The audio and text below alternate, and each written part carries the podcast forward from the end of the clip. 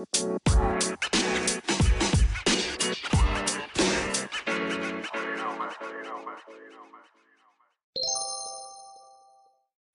to the Matter Talk. What's the matter? Kita akan ngebahas soal pop culture dan tren isu yang terjadi di masyarakat. Dan hari ini kita akan membahas tentang apa nih? Tentang revolusi industri, terus perkembangan manusia.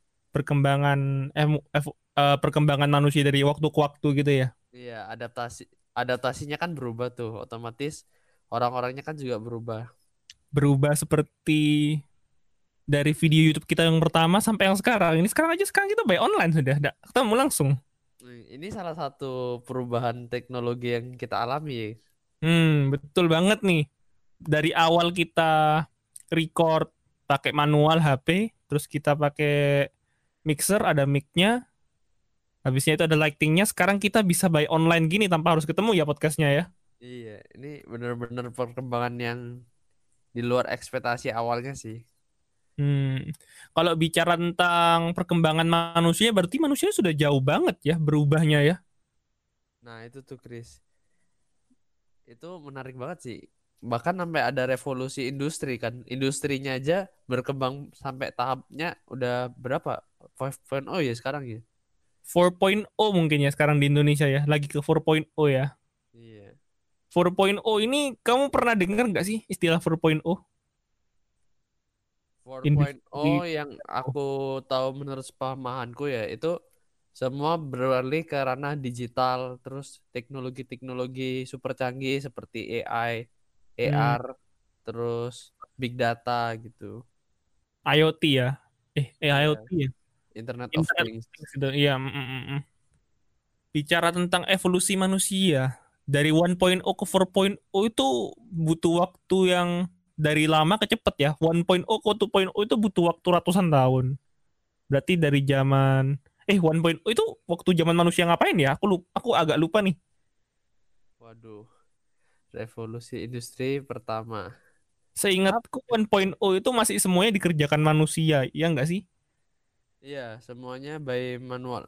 Kalau nggak salah 2.0 itu yang udah mulai. Oh, gini Chris, ternyata 1.0 itu udah mulai digantikan oleh mesin yang sifatnya sederhana. Oh, 1.0 itu sudah ada mesinnya, tapi masih sederhana. Mm -mm. 2.0 apa tuh? 1.0 apa tuh contohnya? Contohnya 1.0 itu ini mesin uap.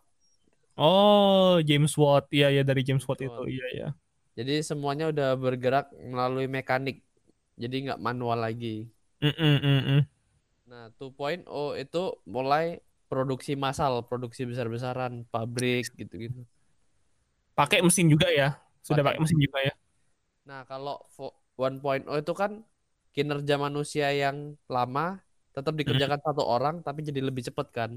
Hmm. Hmm. Misalnya mintal mintal benang deh, itu butuh satu orang ya outputnya ya sama gitu. Cuma lebih cepat pengerjaannya gitu. Dengan mesin uap ya dulunya ya. Dengan mesin uap. Nah, kalau 2.0 ini udah pekerjaan 10 manusia dikerjakan oleh satu mesin gitu. Hmm, jadi produksi massal ya. Jadi yang yang pertama tadi dikerjakan uh, oleh mesin satu, sekarang mesinnya bisa langsung kerjakan 10 yang sekaligus gitu ya. Bener. Mm -mm -mm -mm. Kok pindah ke 3.0? Apa tuh? Oh itu mulai komputeri komputerisasi sama otomatis. Jadi hmm. robot-robot hmm. yang di pabrik yang udah bergeraknya otomatis apa segala macam itu sudah mulai ke 3.0. I see. Bukannya 4.0 juga komput komputerisasi ya bisnya ya? Apa bedanya sama 4.0? Bener. Mungkin kalau 3.0 itu sisa, sifatnya tuh masih sederhana. Jadi masih bisa di logika gitu. Kalau 4.0 itu udah ke machine learning, mesinnya yang belajar, oh, mesinnya gitu. ngamati pola, terus dia bisa nganu. Berarti Jadi, mesinnya langsung kerja buat kita ya anggapannya ya? Bayangkan mesin aja bertambah canggih, masa kita nggak update gitu? Nah betul banget nih. Ini masa cocok kita... banget sih sama slogan kita tuh yang berkembang tiap kali podcast gitu ya, atau tiap Yo, kali iya. ada an apa uh, bikin konten baru gitu, terus iya, berkembang terus kan ya. Ya kita nah. nggak nah, boleh punya crab mentality kayak di si hmm, nggak boleh punya crab ya. mentality, nggak boleh. Ya kita kalau bagi yang belum dengerin episode pertama nih, di episode pertama kita bahas crab mentality Terus di episode kedua kita bahas apa ya? Yang berkaitan juga tentang perkembangan kita, perkembangan manusia ya. Nah, itu saking manusia berkembang, justru mereka haus motivasi terus tuh, Chris. Hmm, mereka akhirnya jadi motivation junkie ya. Yo, benar benar. Karena semakin terlena dengan teknologi yang berkembang di 4.0 ini, akhirnya manusia semakin nyaman di zona nyaman mereka ya. Bener-bener. Bahkan akhirnya, ada problem hmm? lagi, Chris, karena mereka banyak komunikasi. Hmm. Kalau dulu kan komunikasi susah, harus surat menyurat. Hmm. Kalau sekarang komunikasi udah secepat HP, Mm. Jadi minta dihubunginya terus-terusan. Akhirnya mm. ke episode ketiga. Episode ketiga itu bahas apa ya? Toxic Kita bahas ya? relationship. Apa? Oh betul banget ya. Iya iya iya iya. Yang kalau dulunya itu surat menyurat bisa pakai 5 6 hari, akhirnya di zaman sekarang dalam seperdetik aja bisa langsung masuk ya chatnya ya. Iya, jadi minta dikabarin terus kan jadinya malah jadi toxic gitu. Iya, toxic itu pun akhirnya bisa menyebabkan trust issue ya Sen ya. Bener. Nah, ini kemarin kita episode 7 mungkin ya, trust issue kok salah ya. Benar, trust issue di episode ke-7. Trust issue pun bisa terjadi akhirnya masuk di episode 4 kita, Sen. Bahas tentang prisoner dilema tuh. Hmm, bener. Jadinya kita dilema kan milih yang yang bener yang mana. Temen atau diri sendiri nih yang harus kita selamatkan. Nah, benar. Ini buat yang nggak ngerti harus dengarkan dulu sih semua episode-episode kita sih. Kalau yang udah denger ini pasti mikirnya, "Wih, Iya juga ya gitu. Semuanya ada hubungannya tentang perkembangan manusia di zaman 4.0 ini. Iya, karena semuanya serba digital, jadinya ya kita harus adaptasi kan. Mm -mm, mm -mm. Bener juga ya. Wah, ini bakal menakutkan banget ya kalau semuanya pekerjaan zaman sekarang aja kan banyak yang di PHK kan ya orang-orang karena adanya 4.0 ini ya. Kan pekerjaan digantikan dengan komputer semua tuh.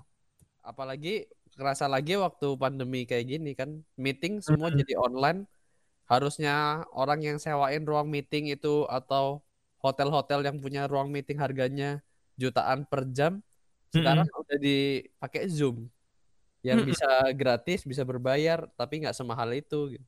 iya wah makanya kalau manusia mengikuti uh, perkembangan zaman tidak mau belajar jadi lebih baik wah kayaknya bakal tertinggal banget ya. Bener. Tapi Chris, kalau misalnya terlalu terlalu ngikutin bukan terlalu ngikutin ya, tapi terlalu berfokus pada perkembangan zaman dan akhirnya terlena, hmm. itu bisa kena kayak episode episode kita yang kelima tuh, Chris. Kelima bahas apa tuh kita? Kita bahas soal dopamin. Dopamin. Gimana tuh maksudnya kok bisa malah jadi kena dopamin?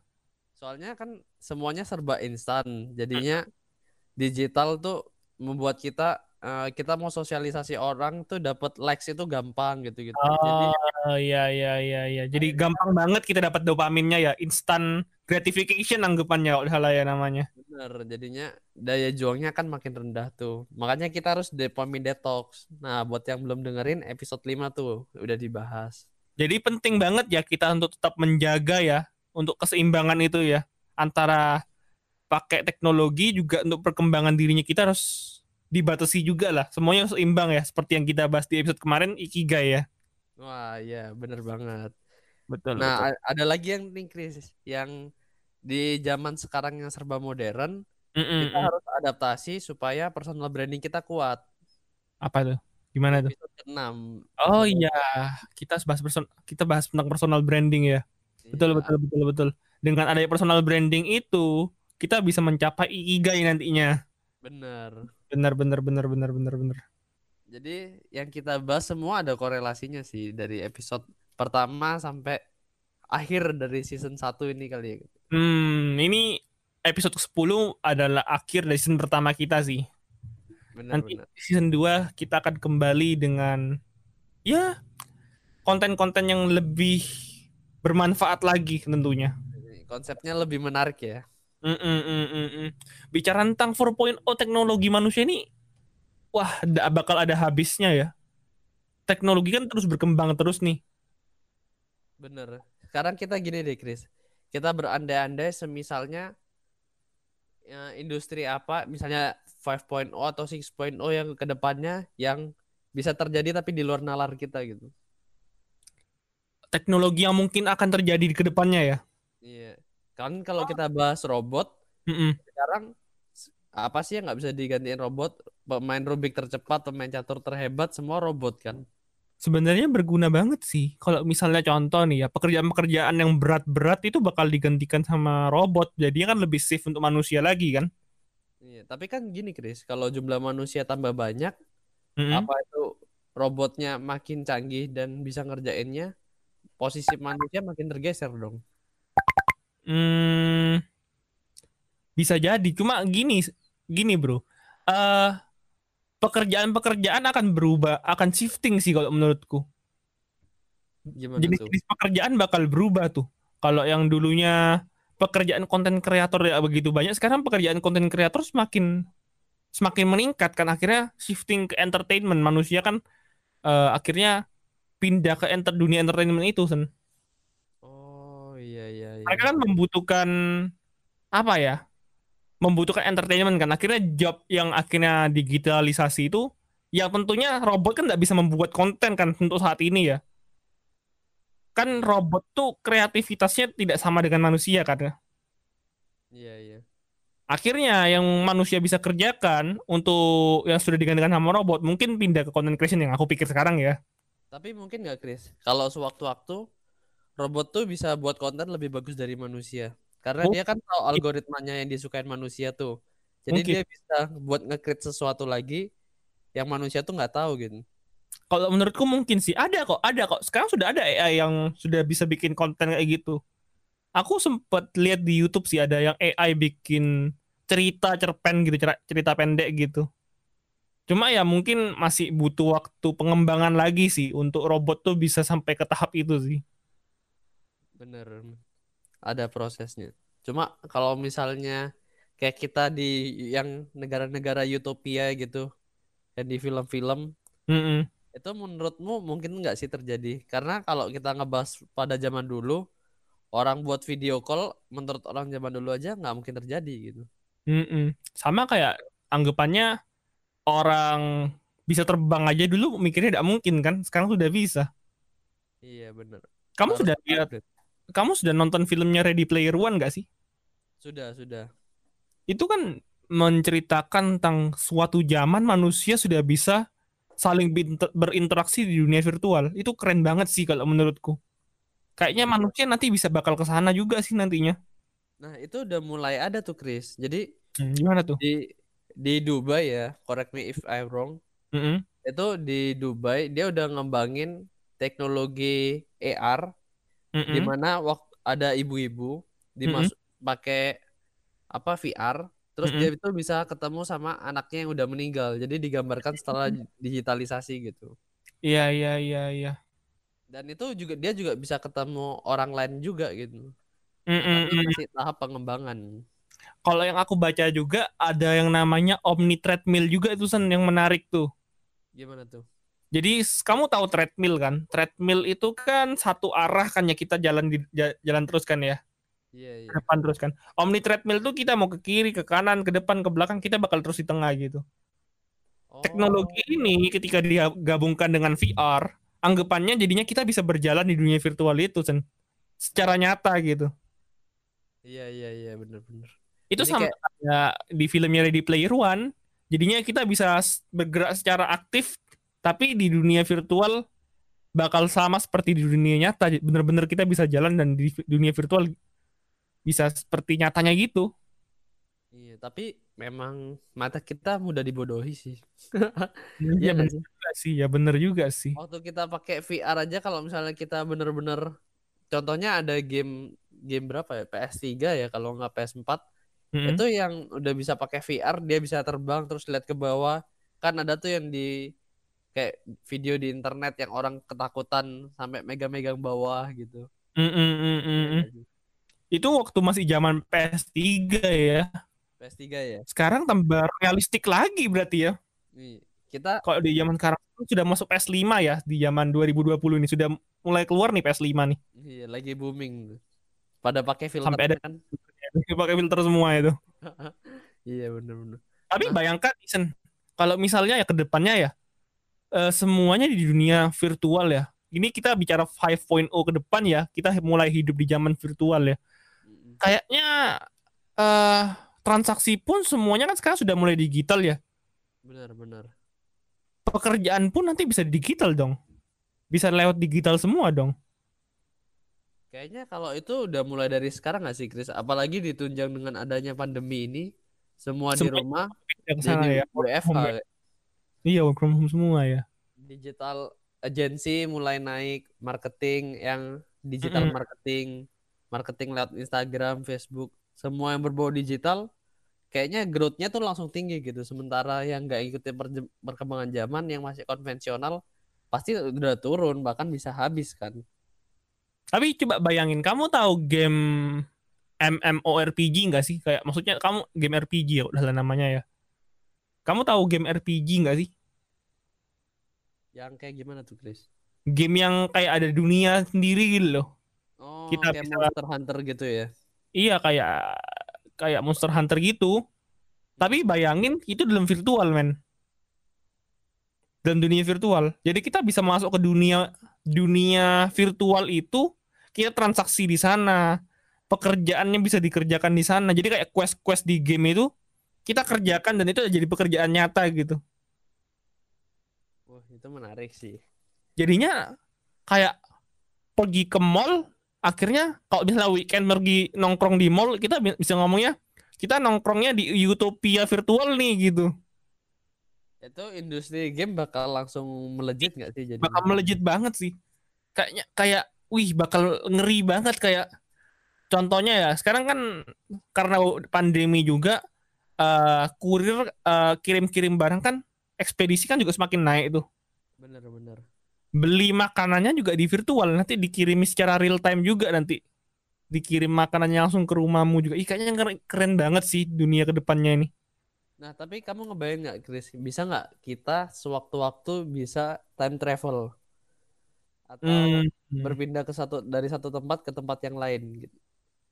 kalau menurutku sih bisa sih cuma aku masih ragu apa itu akan ada di zaman kehidupanku ini ya di time di lifetimeku ini ya aku nggak tahu sih kalau menurutku tuh sih mungkin sih kalau menurutku sih mungkin time travel Karena kalau misalnya logikanya kan kita bisa bergerak lebih dari kecepatan cahaya, itu Mm-mm. kita bisa mendahului waktunya kan berarti. Iya, kalau di fisika itu namanya dilasi waktu, kalau tidak salah. Dilasi waktu time dil- dilation. Ya itu deh kalau udah salah. Tapi sebenarnya kita ini pun lagi ber- lagi time traveling loh, time traveling ke masa depan loh. Gimana tuh gimana? Ya sekarang kita sedang time traveling ke masa depan. Ini sekarang 13.35, sebentar lagi 13.36. Tiap detik kita mas- masuk ke masa depan yang baru terus kan? Oh. Jadi time travel tapi ke depannya. Iya, mungkin time travel yang saat karena karena kalau sekarang ya time travel ke depan itu sudah bisa terjadi mungkin ya. Cuma kalau ke masa lalu ini yang lumayan menurutku masih lumayan mustahil sih mungkin untuk saat ini ya. Tapi nggak tahu lagi teknologi berkata apa nantinya. Hmm. Tapi ya dengan adanya AI ya, AI pada suatu titik kan akan jadi lebih pintar lagi kan ya, bakal eh yang saintis bisa pelajari dalam waktu 10-20 tahun, mungkin AI bisa pelajari dalam waktu sehari dua hari dong nantinya. Bener, bener. Berarti Karena kemungkinan teknologi kemungkinan teknologi time travel malah nanti bisa aja AI yang nemukan. Benar bisa aja robot karena robot tuh terus belajar sedangkan manusia punya waktu buat istirahat, punya waktu buat ya capek. Ini kan tubuh itu kan bentuknya fisik yang Mm-mm. biologis kan. Ada skala di mana dia udah nggak bisa kerja gitu. Sedangkan kalau robot dia bisa continuous learning atau Mm-mm. kalau misalnya mereka udah stuck, mereka bisa deliver it- informasinya ke robot yang lain. Mm-mm, mm-mm, mm. Iya kan? bakal bakal bakal keren banget sih. Tapi di satu sisi kamu ngeri nggak sih dengan teknologi yang maju terus gini? Ngeri, Chris. Kalau misalnya kita bahas di episode-episode kita sebelumnya, menurutmu itu semua ada kaitannya nggak sama perkembangan teknologi? Semuanya bak pasti ada kaitannya sih. Semua bakal ada kaitannya semua. Menurutku aja, teknologi ini bakal ada hubungan sama semuanya sih. Semua sektor pasti ada hubungan sama teknologi. Apa contohnya kamu tadi ngomong apa? contohnya aja trust issue kan, Chris. Mm-mm. Zaman dulu kayaknya nggak terlalu ada masalah dengan trust issue gitu. Sekarang Hmm. udah sosial udah gampang banget. Mm-mm. Jadi orang jadi ragu gitu buat percaya orang. Hmm, masuk sih. Dopamin juga dulu Mm-mm. dapetin dopamin susah, sekarang dapetin dopamin tinggal tinggal like atau tinggal nonton video, tinggal apa. Iya, betul juga sih. Ih, tapi gimana ya? Ini ya masuk dilema juga kalau kita tidak berkem menggunakan teknologi yang ada ya manusia akan sampai kapan? Bakal bakal lama juga kan berkembangnya. Kayak 1.0 ke 2.0 kan butuh waktu 100 tahun 200 tahun mungkin ya.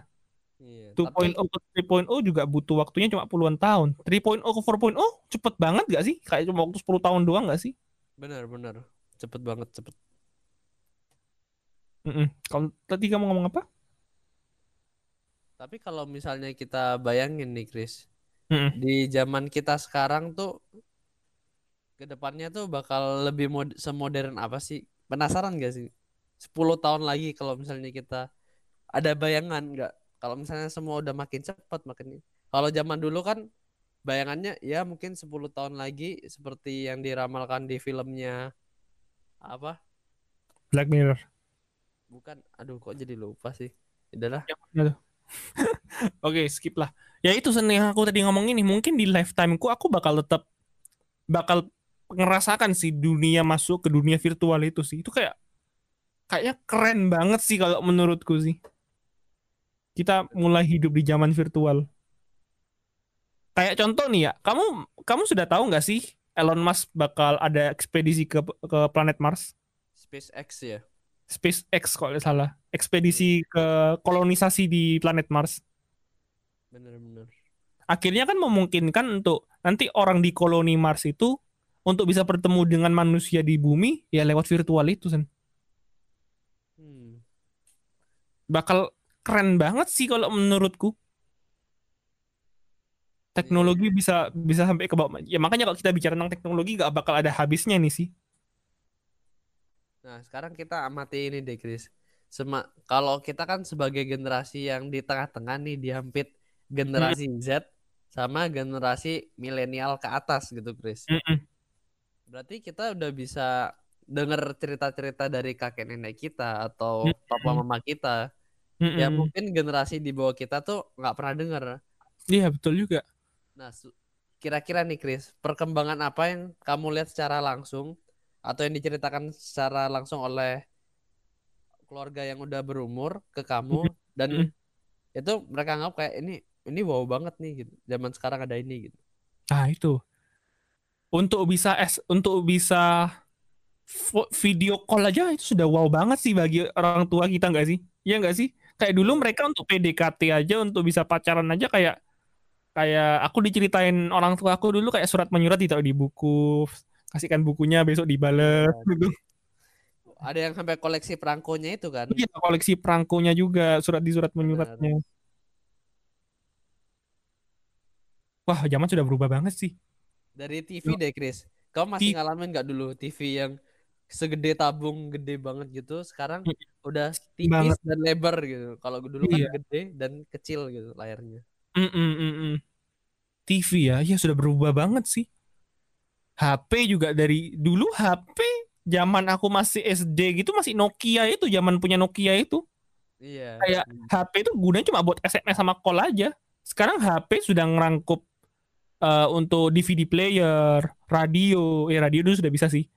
Eh, DVD player, ngerjakan kayak Word dan lain-lainnya mesin ketik dan lain aja sudah bisa lewat Word di HP juga kan. Bener-bener smart banget sih HP sekarang. Buku juga udah dibunuh sama HP. Iya jadi jadi e-book kan ya. Kamera pun sekarang sudah masuk ke HP. Kamera. Padahal dulu guna HP itu cuma malah dulu kan ada SMS HP. HP kan dulu ponsel kan yang lama banget kan cuma bisa buat call aja.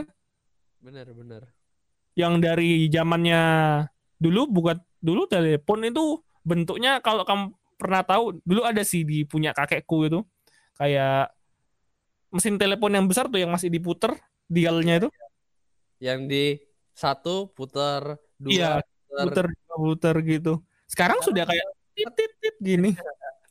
Wah, zaman sudah benar-benar berubah banget. Satu hap, satu alat device gini bisa ngerangkap banyak sekali item sekarang. Banyak gadget banget.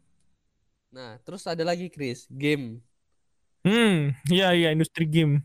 Dulu 8 bit, sekarang udah udah kayak manusia asli aja bentuknya Ih, gitu. makanya ngeri banget game ini. 8 Aku bit kayak Tetris, terus iya. Mario aja udah keren banget kan dulu bisa Ih, seril itu. dulu Mario aku zaman masih SD main di Game Boy gitu loh. Main yang 8 bit itu cuma lompat-lompat sekarang sudah wow.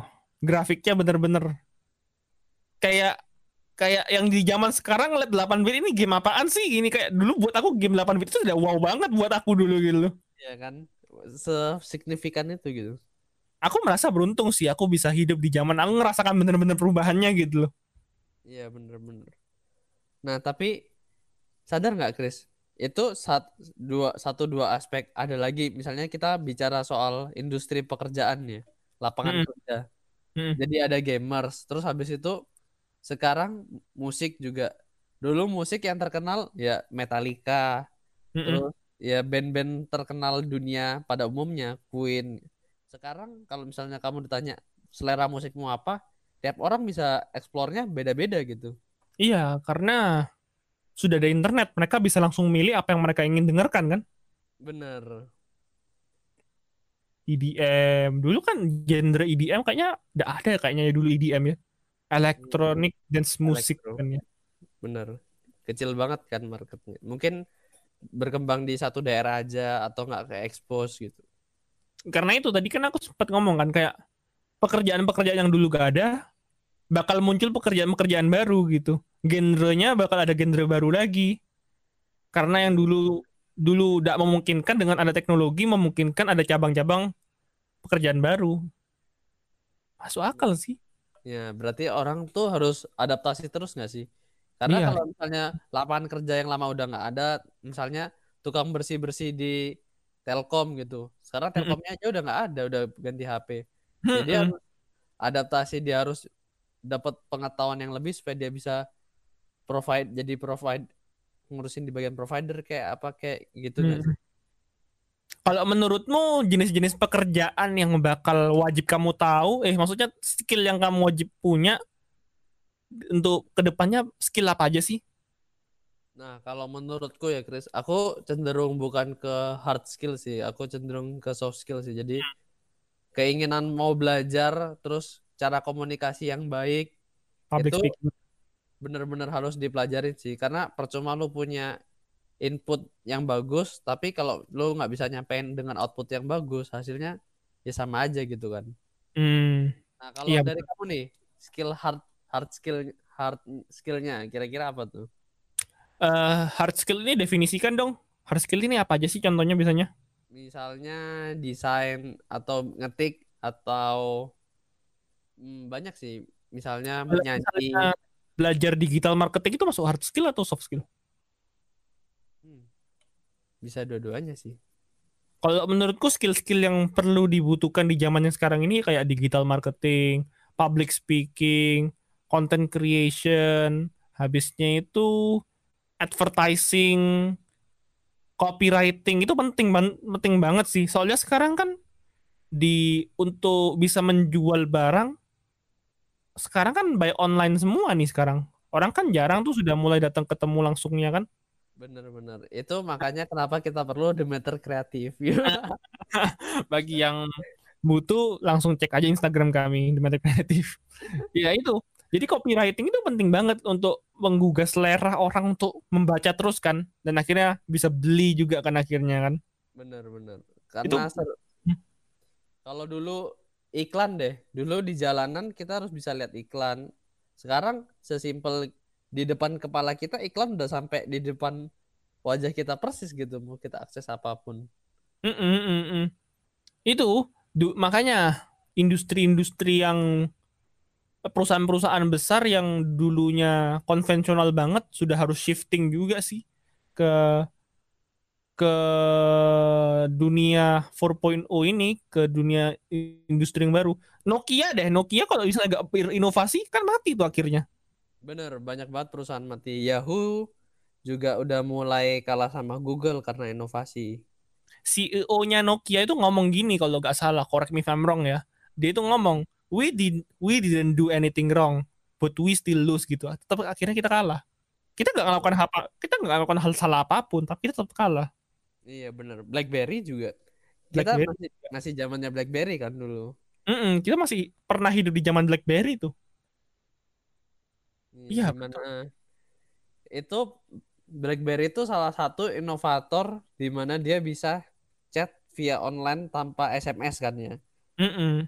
Makanya booming banget kan. Tapi karena dia nggak berkembang, dia telat kan masuk ke Play. Store gitu-gitu. Kayaknya dulu ada Play Store, cuma dia kayaknya tetap mau masukkan ke Play Store, dah? Ya nggak sih dulu? Iya, karena dia ngejaga brandnya kalau mau pakai BBM harus beli BlackBerry ya kan. Hmm, ya betul betul. Sejak ada Android itu ya mungkin ya dulu ya. Bener.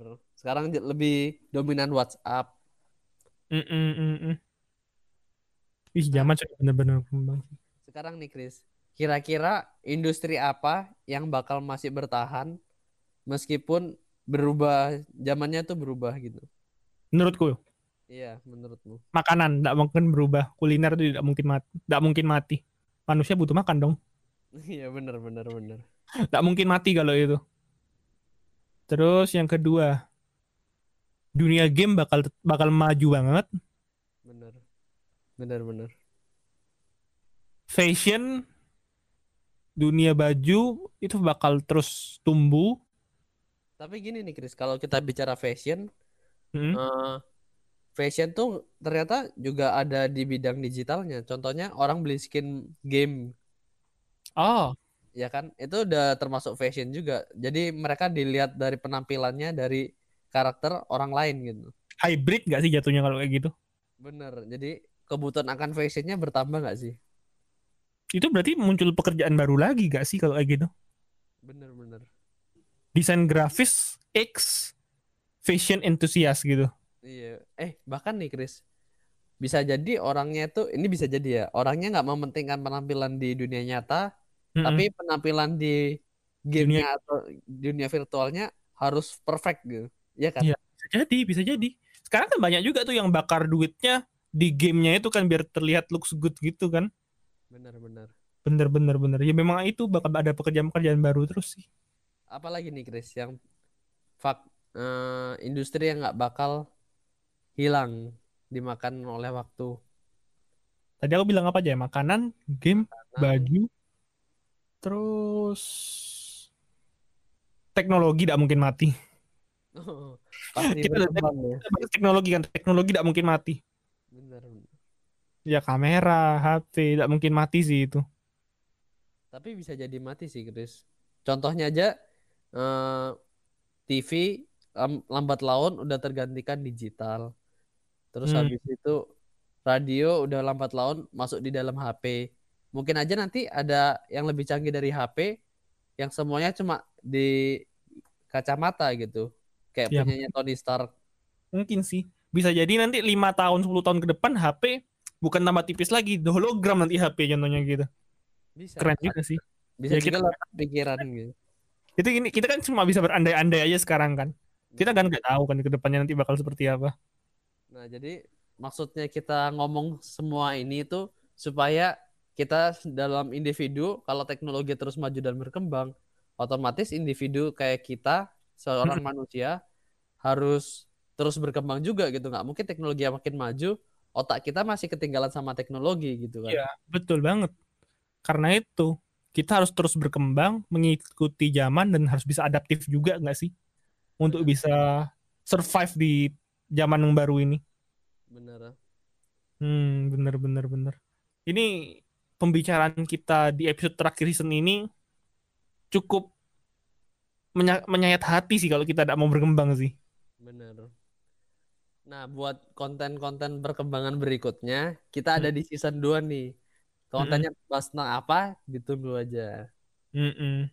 Kita akan mempersiapkan yang terbaik untuk season 2 ini karena sudah sudah berkembang banget dari episode 1 ini kita. Jadi follow kita untuk di Instagram kita themeter.co.id dan the Meter Group lain-lainnya juga untuk mengikuti update dari kami. Kayaknya cukup banget gak sih untuk hari ini? Sudah cukup lama kita bicaranya nih. Iya, nggak kerasa ya. Yang penting dari vid dari podcast kita hari ini saat ini juga paling tidak bisa menyadarkan kita untuk daripada kita buang-buang waktu kita untuk sesuatu yang nggak jelas ada baiknya kita untuk terus uh, butuh man, uh, learning itu kan is a never ending journey nggak sih? Kamu setuju nggak sih. jadi kalau kita harus terus belajar terus untuk bisa menjadi lebih baik ke depannya bisa survive di zaman yang baru ini.